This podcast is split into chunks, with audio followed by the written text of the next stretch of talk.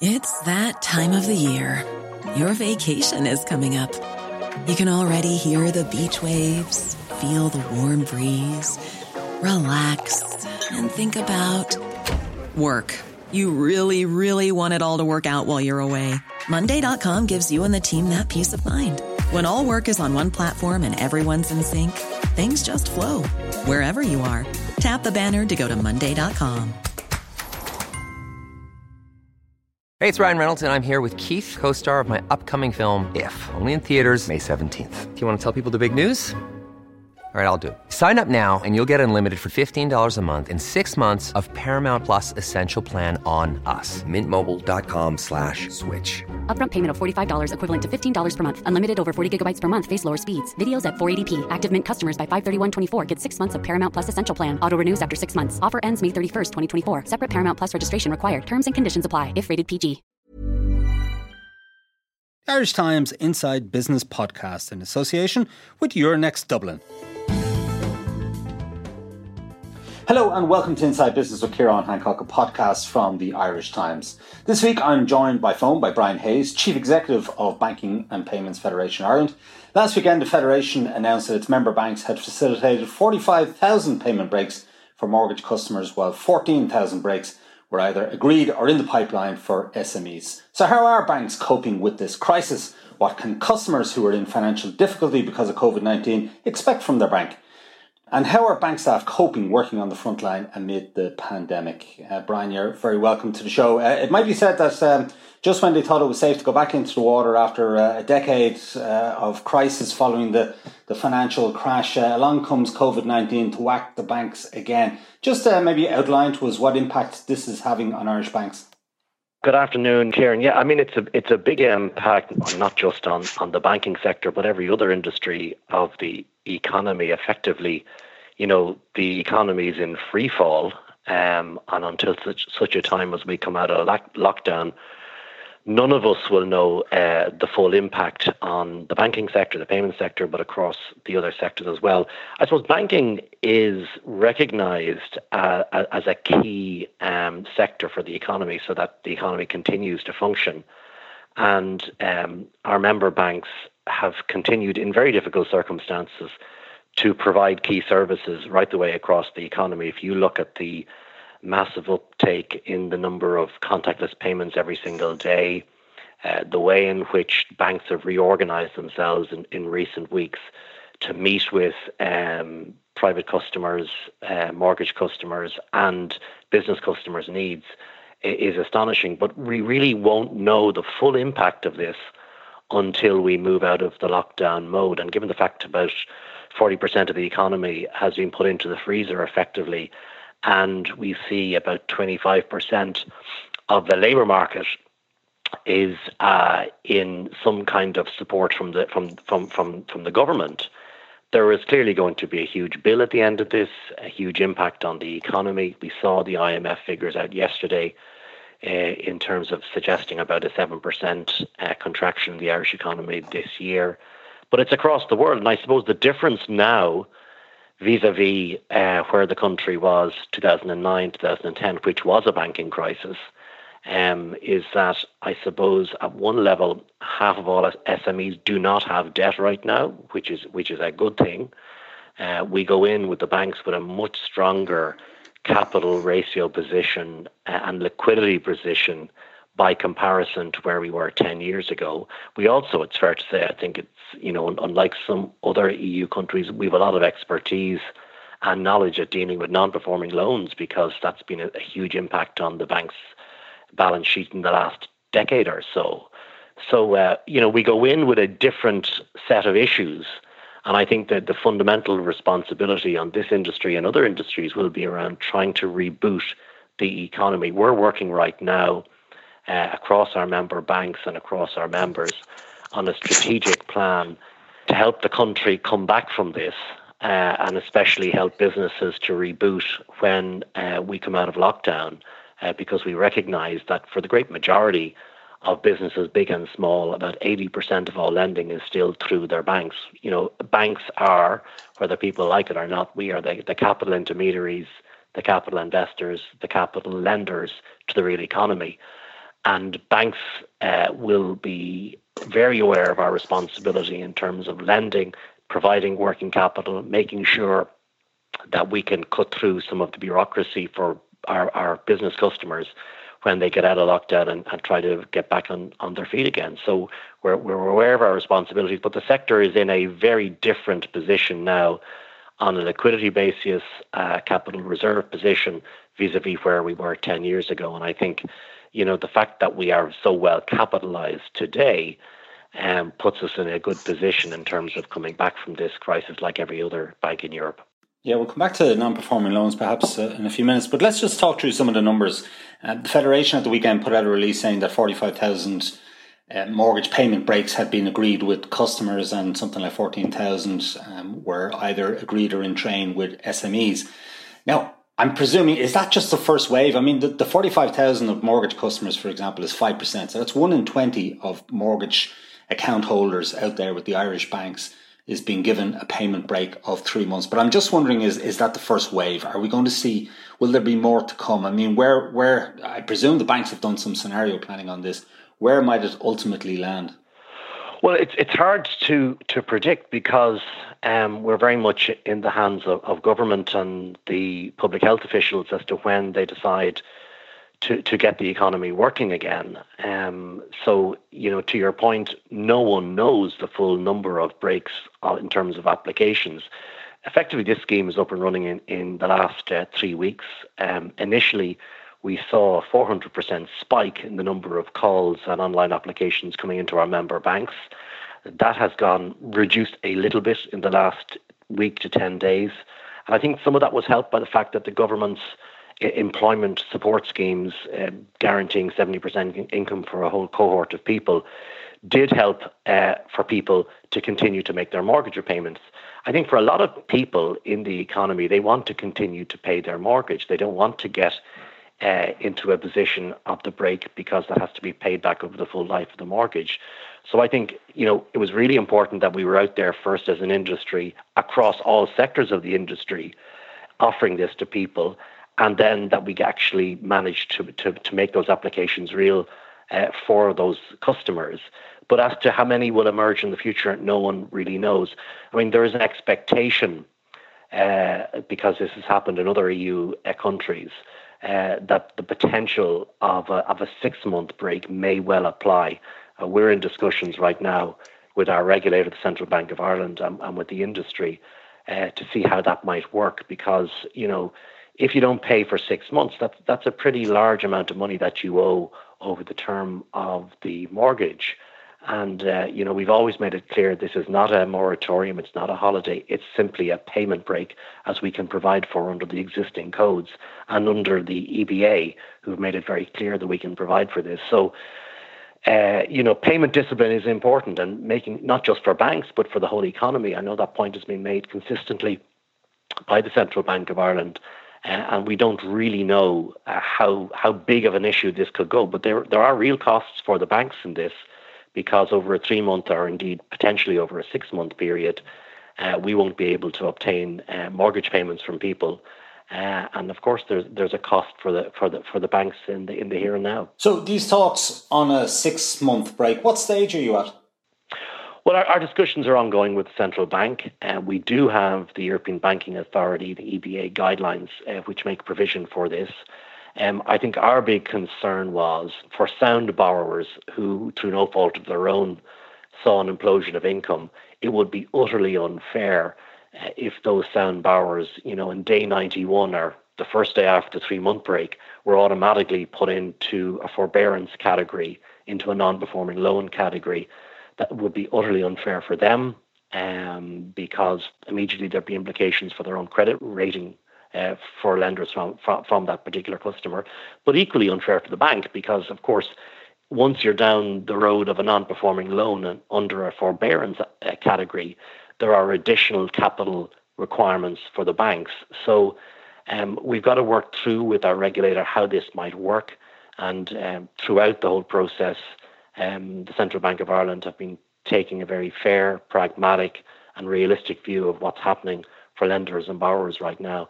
And uh, we'll see the outcome of that Um, some people won't get through this, and that's the reality that we've got to face. And inevitably, it will lead to more non performing loans. But we've got to make sure that we minimize that in terms of the regulatory treatment and especially try to get those people back up on their feet again.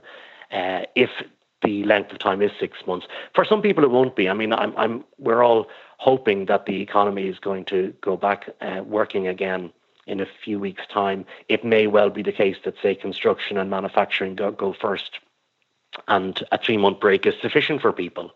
Um, but uh, we, we know under the EBA guidelines that the, they have set at a European level January 30th as the deadline for applying for the for the first break.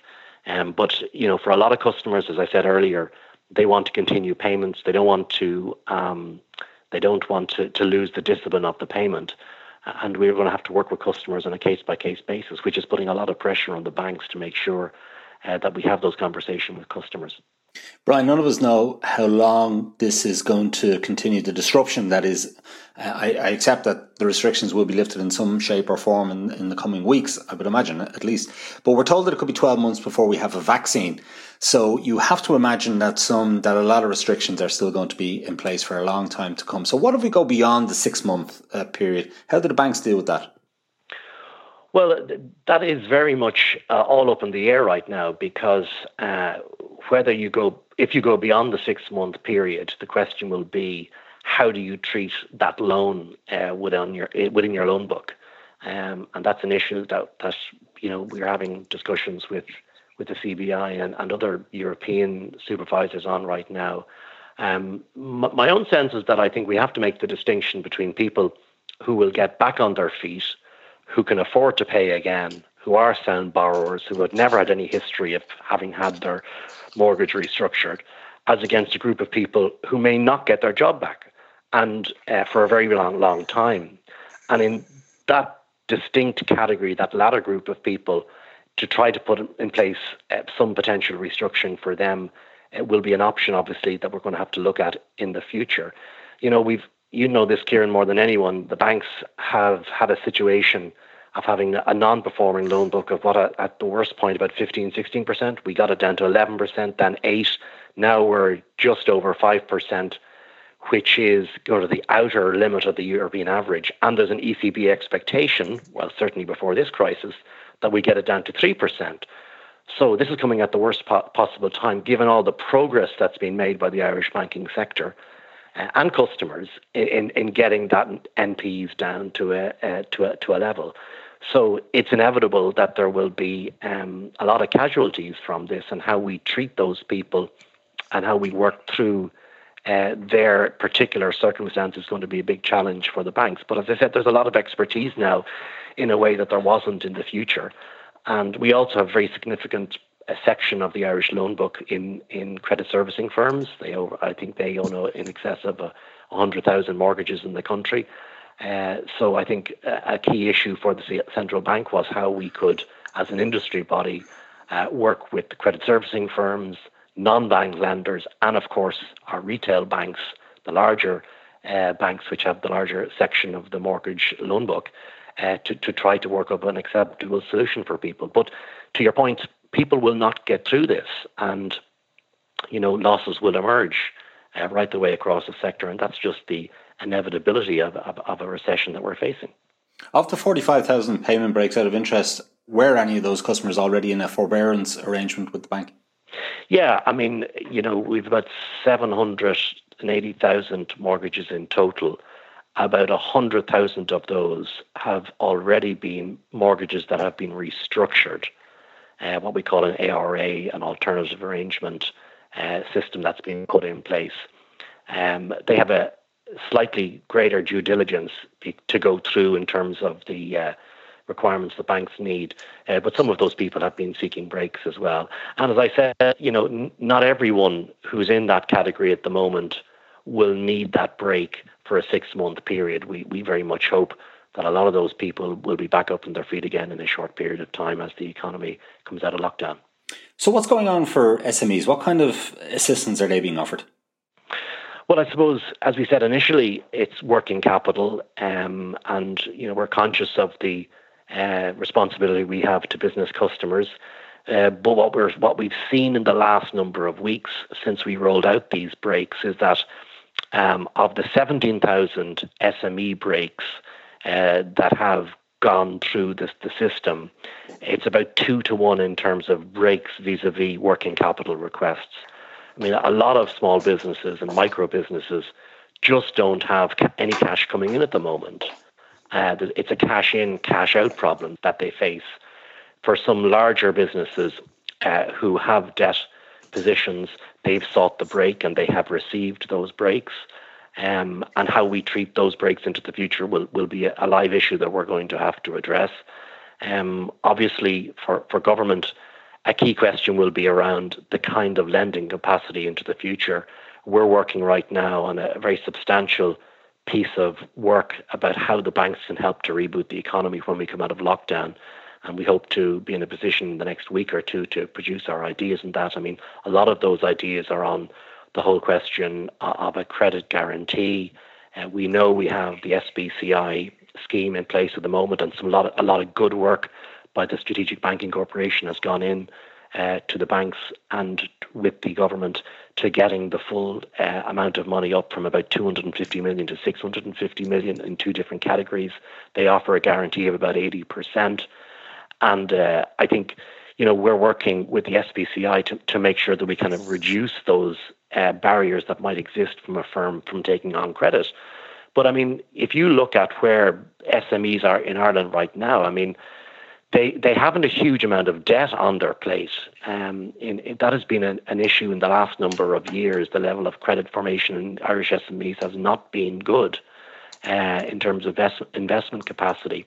There have only been about 20% requests for credit last year, according uh, to the annual uh, survey by the Department of Finance in terms of the credit demand survey.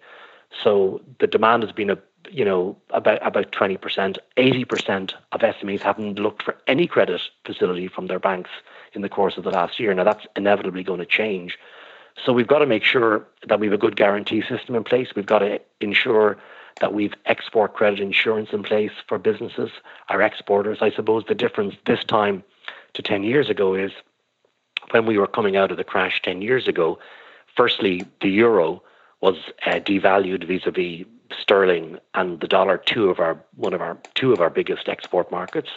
We had both the uh, UK and the US economy in a much better position than now because, of course, uh, their stimulus was about a year and a half, two years ahead of the euro stimulus. So uh, our SMEs were able to deleverage. There was a reduction in terms of wage price inflation here, which gave, gave us a competitive advantage. So, needless to say, the rest of the world is in the same position.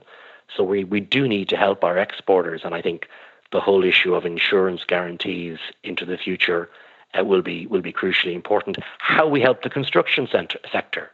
I mean, we still have we, we've managed to get housing output to about 22, 23,000 from last year, up from a very low level.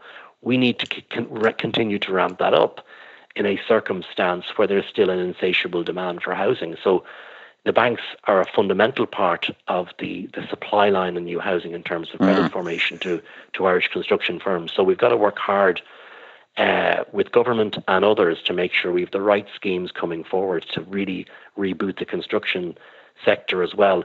10 years ago, what was it, a, a quarter of a million, 250,000 people worked in construction. Now it's about 130,000, I think.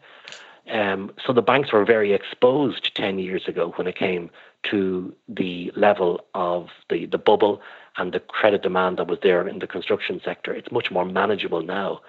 And our, our loan books are in a better position and our, our liquidity is in a better position. So sure. we want to help very much the rebooting of the economy, and we've got to get that right in terms of the regulatory treatment uh, of, of our lending.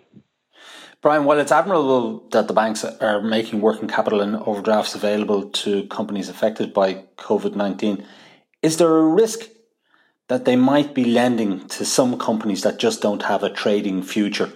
And they might be lending to companies who just simply won't be able to pay it back. I mean, some companies just won't recover from COVID, will they? No, I think that's a fair point, and and, I think the the real challenge, Kieran, is, and I think the banks are doing this right now, is engaging with their business customers, asking them where they are right now, if they're in lockdown, part of that 40% of the economy, when do they think it's likely that they can reboot their own business? What kind of supports they will provide? Banks have a huge wealth of knowledge at sector specific areas. And I think if you look at some of the sectors who are really going to be challenged by this, the hospitality sector, um, the hotel sector, the retail sector, you know, there's a lot of expertise with with with with uh, banks who can actually help those particular sectors. And I think the other thing is we, we're going to need in each sector a different suite of measures. If you look at where hotels stood 10 years ago, the level of indebtedness uh, across the hotel sector in Ireland was 7 billion. It's now 2.5 billion. If you look at restaurants lending in 2008, um, 10, 11 years ago, it was 800 million. It's now 300 million. Bars, uh, you know, key part of the hospitality industry, 3.5 billion 10 years ago, 760 uh, today. So the level of, of debt within the sectors that are most affected by this is dramatically less than it was 10, 11 years ago, which is which is a good thing. And I think you know the, the level of sector support that we can bring sector by sector at targeting measures to each of the sectors will be crucially uh, important as well. So, you know, to your point, uh, businesses, some businesses will not get through this. Some businesses and sectors uh, will be more affected than other sectors. But we're just going to have to work with our customers to see is there a way out of this for people and see also um, what kind of support are the government going to provide. W- one of my concerns is right now, if, if you look at you know, everyone's talking about the fact that state aid rules have been put to one side by the European Commission, which is a good thing. It will help countries across the Eurozone system really get cash to the front line, you know, government by government, sector by sector. Uh, and and given the change in the state rules, state aid rules, the relaxation, that that's a good thing. The dilemma is, if our government does not provide the same level of support to to Irish SMEs, to Irish micro business, in terms of cash injection, our businesses will be at a hugely disadvantaged position vis-a-vis other eurozone countries, and we're going to need to keep a very close eye on this as a country to make sure that our SMEs aren't disadvantaged over other SMEs in other member states who have seen a relaxation of state aid rules. We need to keep a very close focus on this because a lot of those businesses will not want more debt. They will not want credit. They just want cash. And the government sure. will be under, understandably, significant pre- pressure to deliver some of that, especially to the smaller businesses. So we need to keep an eye on what other countries are doing to make sure we're not at a competitive disadvantage. Brian, how are the banks themselves coping with this? I mean, um, in, in terms of the measures they're putting in place, let's say for frontline staff uh, at branches that are still open, are any staff being furloughed? Uh, are there pay cuts? Um, what kind of costs have the banks themselves incurred because of this crisis? Well, I mean, it's too early to, to give any indication of, the cost, and I suppose they they'll all come out in, in to, to the market ultimately, bank by bank uh, especially the public uh, uh, banks, uh, in terms of their, their comments to the market. But there's been a huge operational challenge for banks around this. We've seen some banks having to close, albeit for, for a temporary basis, uh, some smaller banks to, to make sure that their, their footfall continues throughout the community. About 50% of staff, uh, Kieran, have had to change what they do in terms of the operation. People are now working from home people have been brought into much bigger uh, call centres and centres to process not just calls but obviously online applications for breaks and the like. Um, banks haven't been reducing pay. Uh, they've recognised the extraordinary commitment of the 27,000 people who work in retail banking, uh, who themselves are worried about them themselves, their own health, their own family's health, in a circumstance where they're dealing with customers. You've, if you walk into a branch today, even with the the 50% reduction in footfall, you'll see the kind of measures that banks had to put in place, as other retail sectors had to do. Um, we have put in place very good supports for vulnerable customers, customers who are cocooning. We've put together dedicated phone lines to help uh, people over 70, especially, come to terms with some of their banking needs. Um, we've had to put supports in for specific care workers. You've seen what we've done in terms of increasing the contactless payment from 30 to 50 uh, limit. Uh, we've seen also some banks reducing their fees and a massive fraud awareness campaign. So we've had to reorientate the industry, if you like, to, to deal with the, the, the needs of business and personal customers right now. And that's been an extraordinary challenge uh, for bank staff who've done a super job in responding to this. I've always made the point that people who work in banks are frontline. They they are systemically important industries for the for the country, and I think uh, especially those people who've been working under very pressurized environments in the last number of weeks, it's been a big challenge, and it will be ultimately a, a big cost to the banks long term. I guess this is going to kick out the time frame uh, for which we uh, get our money back, uh, Brian, in terms of the bailout of the of the banks, AIB and permanent TSB, still owe the taxpayer a lot of money, a, a lot of billions, and share prices have been whacked over uh, recent weeks because of this uh, global pandemic. So uh, we're going to have to wait a lot longer for that payback, aren't we? Well, I think a lot of the, the bank's success or otherwise will be inextricably connected with where the economy is because the banks play an absolutely crucial role in um, you know firing up the economy or trying to protect the economy in a circumstance of non-performing loans. Um, you know the three banks that you refer to, Permanent TSB, AIB, and Bank of Ireland, have collectively repaid to the Irish taxpayer 20 billion uh, between CoCos, the sale of uh, shares, dividends, and the cost of the guarantee. Uh, it's about 20 billion so far, and there's another 10 billion to go. Uh, obviously, it's more a challenging environment now in a circumstance where bank shares ha- are down. But I mean, they're down everywhere. And I suppose this comes on the tail of the uncertainty of Brexit, which in itself uh, was a challenge to the sector. But I mean, if you look back at what the IMF said yesterday, Kieran, in terms of the contraction this year and their view that the econ- economy could come back to about 5% growth next year and beyond, you know, I think we will come back from this. Um, we have a, a strong sector.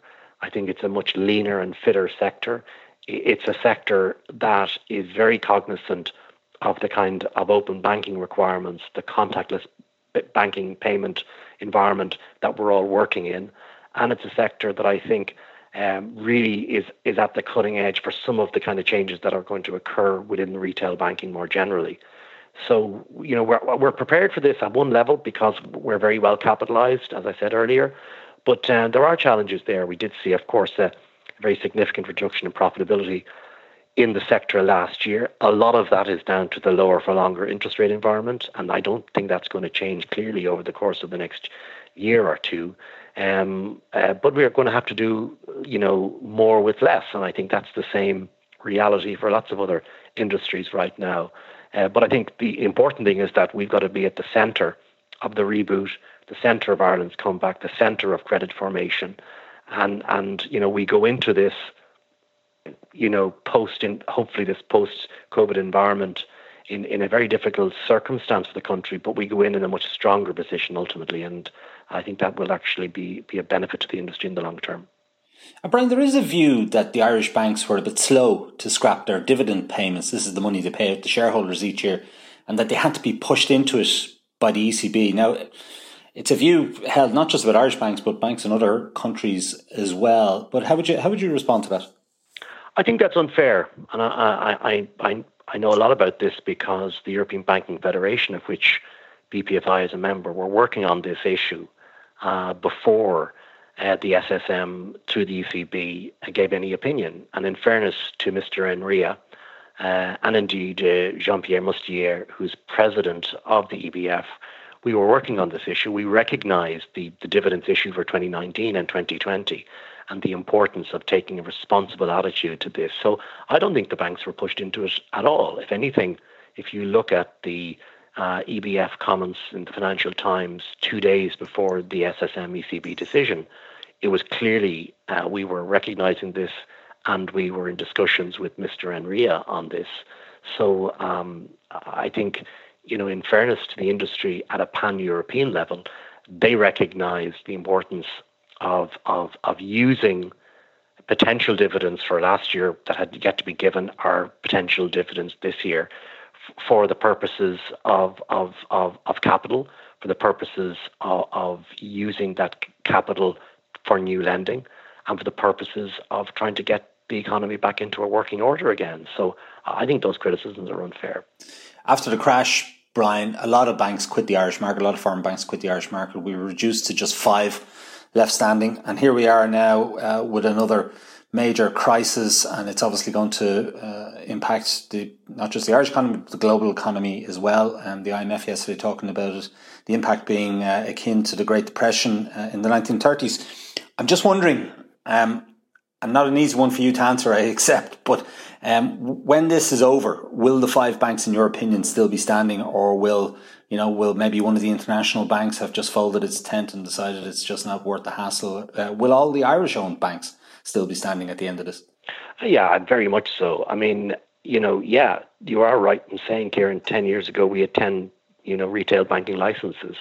We now have five.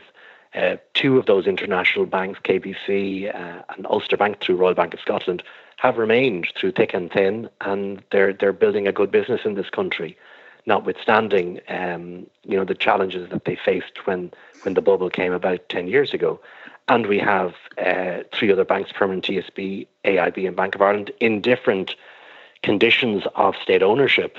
Uh, given the public shareholding, um, some with a minority, others with a majority. So I'm very confident that they will remain into the future all of them. Uh, and also, like, I mean, I don't think we should underestimate, we now have three other SSM banks uh, in Ireland uh, Citibank, who've been here for over 40 years, admittedly, Bank of America, and of course Barclays Bank. Barclays and Bank of America, their European headquarters for their SSM bank is in Dublin, which is a, a huge form of resilience also uh, to have those large international banks in, in Ireland. So, you know, the banking and payment sector uh, despite the challenges of, of a decade ago, is still in a very strong position. Um, and I think is still leading in terms of what we can offer. The, the, the wider financial services piece in, in Ireland is also strong. Um, and I think you know it's it's a form of strength for the country, particularly in employment terms, the quality of employment, and what you've seen in the last number of years, whereby one in every three of the new um, FS jobs created are outside of Dublin. You know, we're going to need that footprint, that financial services footprint in terms of job viability into the future. And the banks will be absolutely central players in that. So I'm very confident about the future because we're in a different position. Uh, and because of the capital and liquidity r- um, ratios that I referred to earlier, are, you know, um, there are challenges ahead of that, there is no doubt. But I think there's a great resolve across the sector to work together on things, you know, in, in a in a non-competitive way, which actually help the whole sector and help the economy, but also compete strongly with each other and have a strong competitive environment uh, in terms of new products um, and new uh, projects for, for businesses and personal customers. And I think the the more we can do that, the better.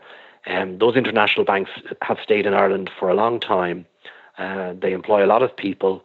Uh, they brought built up a lot of expertise, and, and having that additional international groups here in Ireland is of great benefit to the sector in the long run.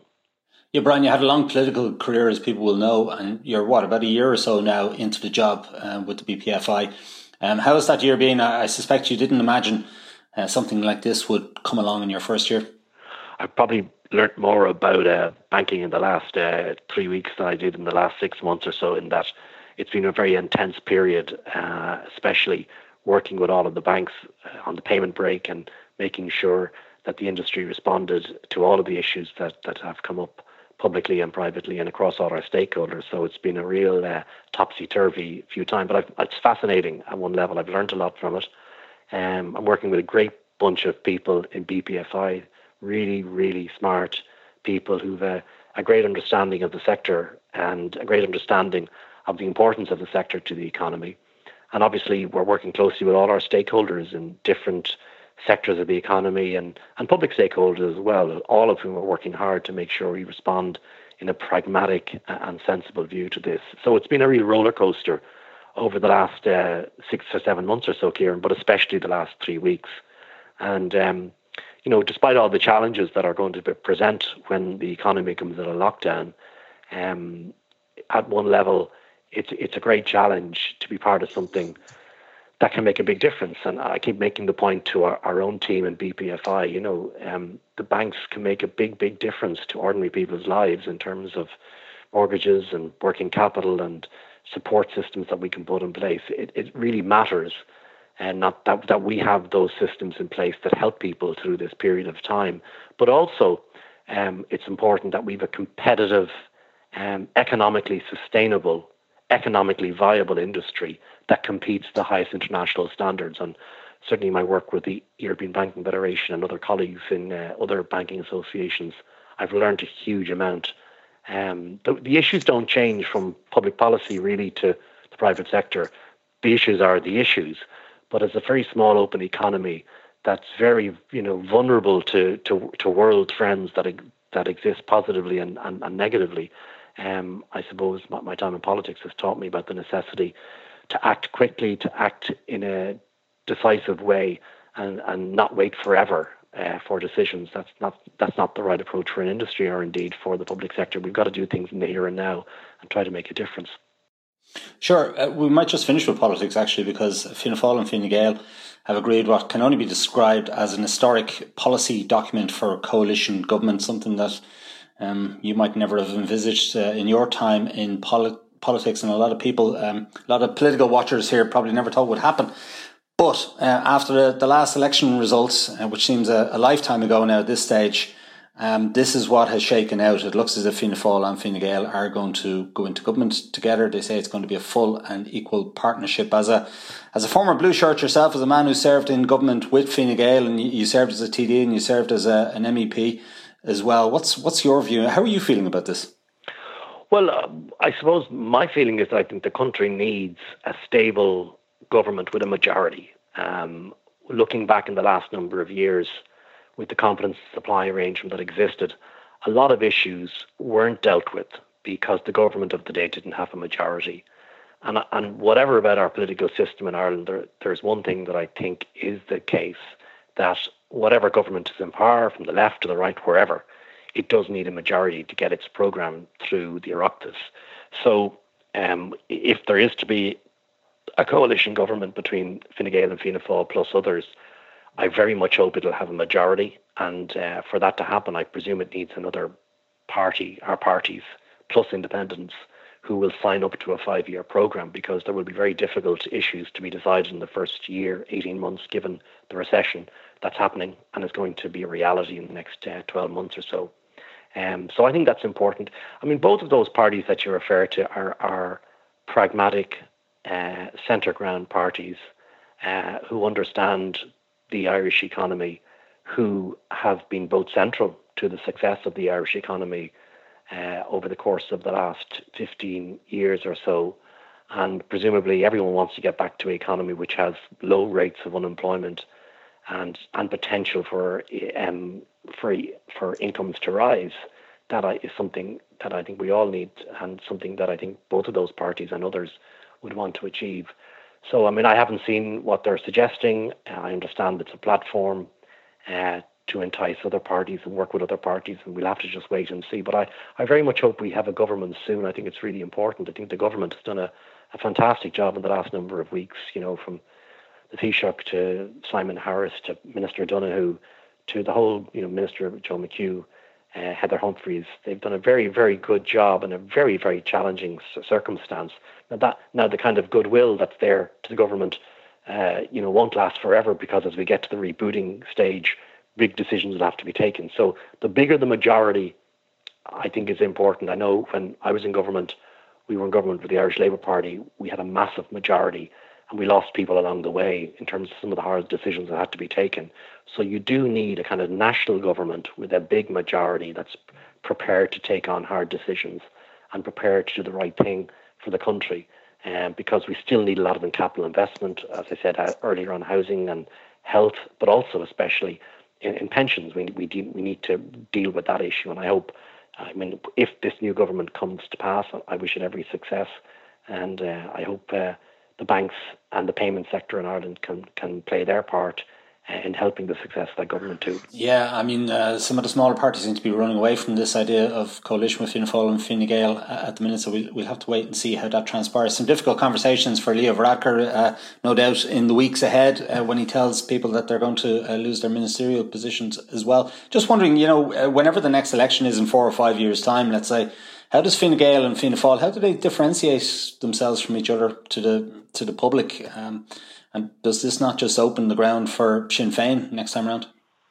All I would say to people is that I mean, when I was in the, the European Parliament and working also in the European Council, um, you know, I saw governments of many different parties, frequently similar enough parties, parties of the centre left, centre right, uh, big parties working together. And then at the next election, those parties go and fight their own platform and fight on the basis of their record. If the government is successful over the next five years, and I hope it's a government that we get for a five year period. It then goes uh, to the people and seeks a mandate, either individually or collectively, and fights on the basis of its record. And um, I suppose the record will be decided on housing, on health, on, on income support, and on, on, on taxation. Um, but we, like we shouldn't realise this isn't unusual in virtually every other European Union country you have similar parties, uh, biggish parties working together in a, in a coalition government, and then they fight the next election separately or collectively, as the case may be. Um, you know, we have a normal European democracy. We have a, a splintering of the vote, yeah, in recent years, where the two big parties were once at 70 or 80 percent, now are collectively on what, 40, 40 something percent. So, I mean, you know, nothing stays the same in politics, Ciarán. That's the point I want to make. Nothing stays the same. And there's a terrible arrogance that people think that the next election result will be any indication of what's happened in the last number of weeks or months. And they're, they're you know, people who think that, you know, it doesn't happen that way. Things move on very quickly in politics. And if the government, uh, a new government, can sort out the people's concerns and can demonstrably show that things have improved over a five year period, uh, you know, a week is a long time in politics, as they say. Five years is an absolute eternity. So people trying to predict now what's going to happen politically in five years' time it's a, an exercise in futility as far as I'm concerned. Okay, well, we'll see how that plays out in the weeks ahead. Um, that's it for this week from Inside Business. My uh, thanks to Brian Hayes from the Banking Federation. Declan Conlon produced the show with JJ Vernon as sound engineer. Remember, you can get the latest business news straight into your inbox by signing up to our Business Today email at irishtimes.com, and you can also follow the Irish Times business feed on Twitter, LinkedIn, and Facebook each day. I'm Ciarán Hancock. Until next time, take care, stay safe, and stay home. Ever catch yourself eating the same flavorless dinner three days in a row? Dreaming of something better? Well, HelloFresh is your guilt free dream come true, baby. It's me, Keke Palmer. Let's wake up those taste buds with hot, juicy pecan crusted chicken or garlic butter shrimp scampi. Mm. Hello Fresh. Stop dreaming of all the delicious possibilities and dig in at HelloFresh.com. Let's get this dinner party started.